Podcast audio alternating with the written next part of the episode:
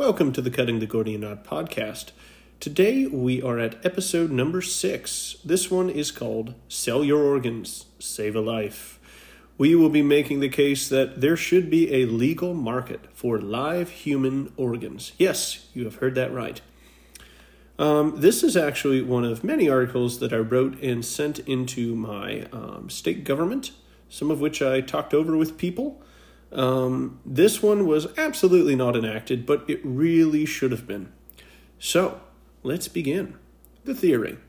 Point one a shortage occurs when a product has its price capped below the, part, the point of market equilibrium. Point two a black market will emerge in situations where sale of a desired product is forbidden. And point three in cases where a product can be legally given but not sold, the vast majority of transfers will be between friends and, and family. So, those are just the three points I want to have in mind. And here is the problem we have at hand there is a soberingly large shortage of kidneys, liver lobes, bone marrow, and other organs or parts thereof. The cause is state and federal law prohibiting sale of organs. Predictably, Black markets have emerged to meet demand, and any legitimate transfers are almost exclusively between family and friends. The cost of life for the kidney sale pro- prohibition alone amounts to 4,500 people per year in the U.S. This is one and a half times greater than the lives lost on 9 11. This is uh, 13 times higher than the average casualties each year in the war in Iraq. The monetary cost in the US is $60 billion per year. If this cost was a state, it would be the 43rd largest economy, beating out states like Alaska, Maine, and Vermont for GDP. The average wait time for a kidney is five years. For those lucky enough to receive one, if you get one, there is a 50% chance it will be from a deceased donor, making it much inferior in operation and at risk of complete failure despite organs on waiting lists being, quote, free. It is the wealthy that will disproportionately receive them. Their network of friends and family have a much greater likelihood of being healthy enough to donate. Furthermore, people in this network are more likely to have the financial ability to take off time from work and pay the peripheral costs associated with donating an organ. Here is the proposed bill Hospitals are permitted to act as intermediaries in the buying and selling of any human organs for the purpose of uh, transplantation unless the sale would mean death or substantial harm to the donor. Medicare and Medicaid patients may choose to receive a live organ in place of dialysis or other alternative interventions for the purpose of transplantation. And here is what we will have as a result if such a thing was enacted. First, the market would match the supply of kidneys to the demand. No more waiting. Virginia, which is where I was pitching this bill, will save lives worldwide while injecting tens, possibly hundreds of billions of dollars into the state economy each year due to its unique status as the only place in the free world to purchase an organ. Next, people don't have to watch their loved ones slowly die. And we'll have massive savings in Medicare and Medicaid Thousands of donors will be better off financially and will have saved a life. The bottom line each day that this prohibition stands, 12 people die on the kidney waiting list, and many more on similar lists for other organs. If this market system makes you uneasy or offends your unique sense of morality, you should choose to not participate in the new market. What you shouldn't be allowed to do is choose certain death or bankruptcy and misery for thousands of people and their loved ones by letting current law be in force. In the same way that a state can legalize the sale of marijuana while it is still federally prohibited, Virginia, or any state, has the power to make this type of exchange legal within the state and begin saving lives worldwide. Frequently asked questions and objections. Response 1. But doesn't paying people to donate pervert the donation in some way? Answer People have a right to use their body to save other people's lives. This is not prohibited when somebody joins the police or military to protect people. Instead, it's applauded, and for good reason. The fact that these people take on risk to themselves and are paid compensation in no way diminishes from the work that they do. It would be foolish to no longer pay police or military to protect us. No one would be able to afford to be a cop or a soldier despite their intentions. Likewise, paying donors to take risks to themselves and bear hardships to save others does not diminish their actions. Second answer The donation is a kidney. The kidney doesn't know if it was bought, given, or dropped from the sky. It filters blood and saves people from certain death. How again is the kidney perverted through sale? Next. In one hand, put this nebulous feeling your question poses. In the other hand, put somebody's life. If the human life doesn't outweigh your feelings, then please use at least one of those hands to slap some sense into yourself. Response 2. The person who needs the kidney could be extorted for untold sums, sums of money by the person who has the kidney. It should remain illegal to have a market which is essentially purchasing human life. Answer.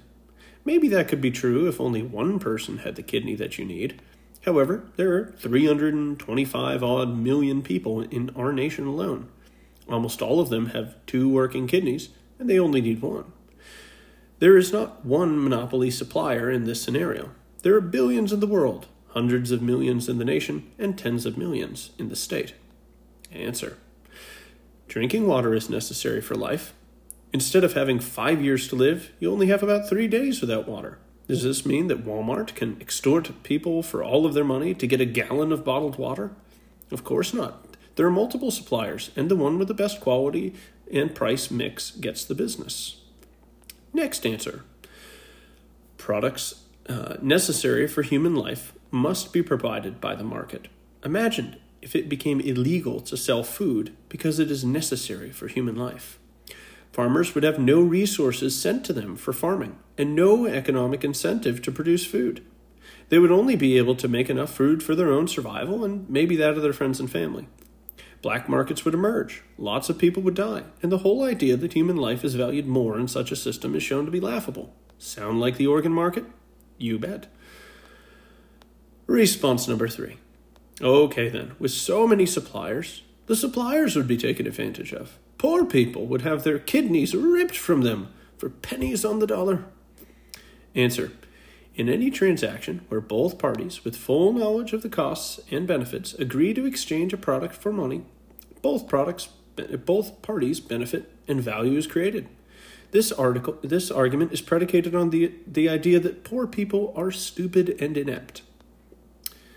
Answer in the current scenario, that same poor person could donate an organ for no money. In fact, they are encouraged to donate. It would be incredibly generous and selfless of them to do so. In the market scenario, they get this moral benefit plus a financial one. If they are poor, then the marginal utility of a dollar is much greater to them than a person of greater means. They are receiving substantial value, otherwise, they would not seek to make that exchange. Answer with kidneys, for example, there is no difference in the average lifespan for a healthy donor, whether they donated it or not. So, how exactly are they taken advantage of? Answer There are at least 4,500 potential buyers. This is actually a pretty thick market, so no, they won't be taken advantage of. Response number four this would cause current donors to instead charge for their organs. Really? Most all donors are friends and family of the recipient. Would you charge your mom, brother, best friend, son, cousin for an organ that would save their lives? That would make for an awkward Thanksgiving dinner. Response number five. But the poor people couldn't afford an organ. Answer. Polls indicate that a reward of only $10,000 per donor would be enough to raise the supply of donors to meet demand and eliminate the waiting list. My estimate indicates that um, that the number is a little bit closer to 33,000. I, I base that off of the very few uh, places where there are sales. I think Iran does it right now. So I, I took what uh, balances the market there and I just basically put it into US dollars and it's a little over 30,000.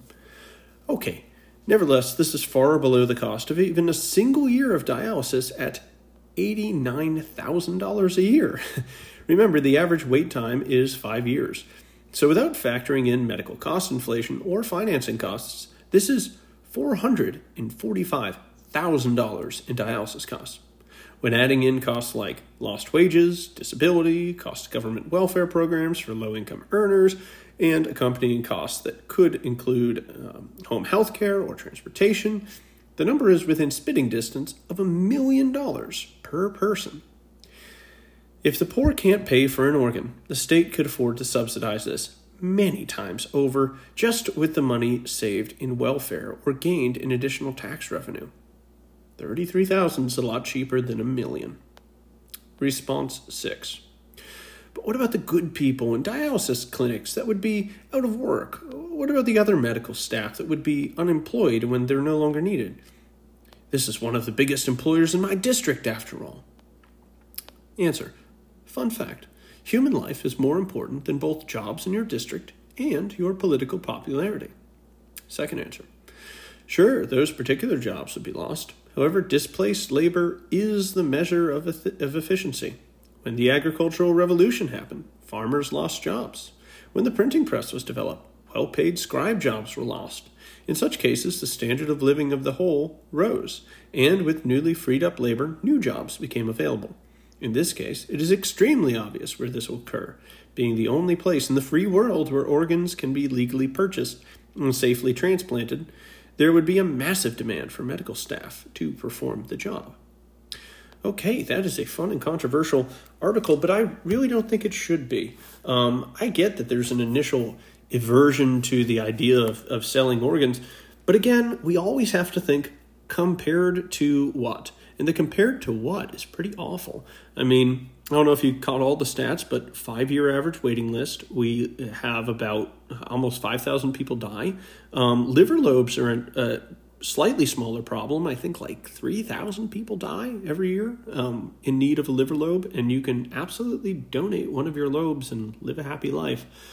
Um, so the costs are simply enormous. I mean, when the costs themselves are bigger than seven state economies, and uh, when the toll of life is so enormous, um, I just don't see any reason why we shouldn't do this. And most of the arguments against it are equally true of dialysis clinics. Well, you're trafficking in human life. You're charging people in order to live for another. Well, okay, well, that's what the alternative does too.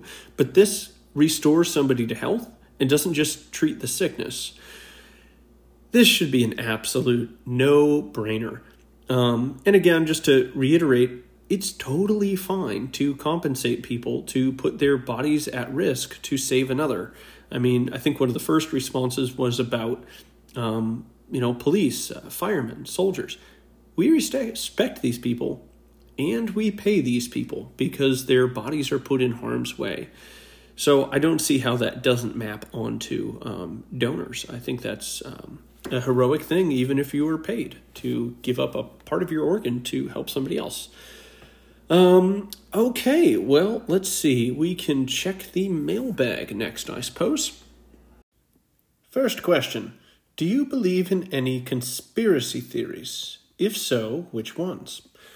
Well, um, I guess I do believe in a few. Um, some are conspiracy th- facts. For instance, there was an operation where the um, intelligence agencies were um, I guess directly feeding stuff through the through the media. I forget the name of that operation, but I bet you if you just typed that much into Google, you could find it. That's all declassified. There was that other time where the CIA was um, selling crack cocaine into low income neighborhoods. So that's a conspiracy fact. Um, but here's a conspiracy theory that, that I'll say that I believe in. Um, none of the major ones, no lizard people, nothing like that. Instead, I don't believe asbestos is actually that bad for you. And I mean this. I'm totally serious. Here's why I think it's a conspiracy theory. Um, we basically led the global charge in banning asbestos. And when we did was pretty suspicious. We did it in the height of the Cold War. Any guesses what the number one manufacturer in the world was, uh, was of, uh, of asbestos? It was the Soviet Union. That was a massive export. That was one of their biggest exports. Before that, it was viewed as this amazing wonder material. And it is. It's pretty awesome. It's fire retardant, it has awesome insulation properties, it's um, resistant to rot. It's wonderful. Asbestos is just a fantastic product. However, if you aerosolize it and then you breathe it in, yeah, I suppose it does have sharp conchoidal fractures, which can damage your what alveoli, whatever those things are called in your lungs. But here's the thing: what do we re- replace it with? Again, you always have to ask the question: compared to what? And in this case, it's rock wool and uh, fiberglass. I assure you, if you're using fiberglass insulation and you breathe some in, and you will, then you're breathing glass shards into your lungs. That will be exactly as damaging as asbestos. I promise you. So, I mean, it was made into shingles. It was made into all sorts of things. I don't think most people breathe in their ceiling tiles or their shingles. Um, nevertheless, we got it banned, and we went on this huge campaign about how it's so terrible.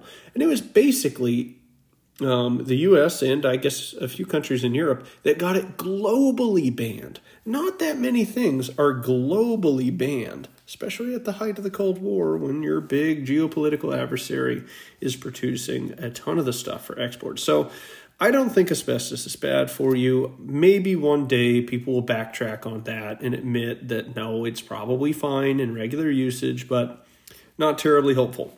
Um, if you do have asbestos in your house, um, don't freak out. It's fine. All right, next question. Um, there's a big craze right now to raise chickens in urban and suburban environments. Is this a good idea? Should I raise chickens? Um, the answer is no. They're they're noisy, especially if you have a, a rooster. They smell bad. They take a lot of upkeep. If you want to go on a couple week vacation, now you have to hire a chicken sitter. And um, I don't think you really want to butcher them. I mean, I have participated in such things, and it's a ton of work. Um, it's a lot easier to just go down to your local grocery store. And speaking of that, the eggs are not much better than what you will buy in the store. In fact, you don't have to clean the ones at the store. The ones that you get, eh, they should probably be cleaned. Um, you know where they came from and then what they dropped into. And they don't taste better than regular eggs. They don't. There's been a number of different tests on this, and it finds that when you keep the lighting the same so that the yolks look similar, um, people can't tell the difference. I know listeners are saying, oh, but I can. Yeah, I'm not so sure. And again, it's kind of subjective. I actually prefer cheap supermarket eggs. I've done a, a back-to-back comparison. And listen, I'm a foodie. I eat fancy things from time to time. I like to think that my palate is discerning. But no, regular conventional chicken eggs from um, from Walmart or Kroger or whatever, they taste fine and they're practically free. So don't go through all that trouble. Um, then you have to bother all your friends. Hey, buy eggs or oh, have some eggs. You don't want that in your life. You don't want to have to build a coop. Then there's going to be predators eating your chickens, and then you're going to feel like a bad chicken parent or whatever you are. So, no, it's a terrible fad, like most fads. Uh, next question. We'll make this the last one. What makes string cheese so stringy and so cheesy? Well, it's cheesy because it's cheese. It's stringy because it's heated to, I think it's 150 degrees. It might be 140. Yeah, we'll say 150 degrees. And then it's extruded um, so in that shape, then I suppose it's it's it's cut. So when you bring cheese or most milk proteins up to that temperature, it begins to uh, denature them. It's kind of like when you cook an egg. Wow, we're back to eggs. When you cook an egg, um, you're denaturing the proteins. So you're partially, I think, denaturing the proteins when you hold it at 150 for that long. And then when you're extruding it through something, those proteins are then being oriented in the same direction. So it cools, goes in your fridge. When you go to peel stuff off, it's basically all those linked proteins. So that's why it's stringy. Um, great quality questions, as always. Um, if you have a question, send it in to the Gordian Knot 101 at gmail.com, and I'd be ha- happy to answer it in upcoming episodes.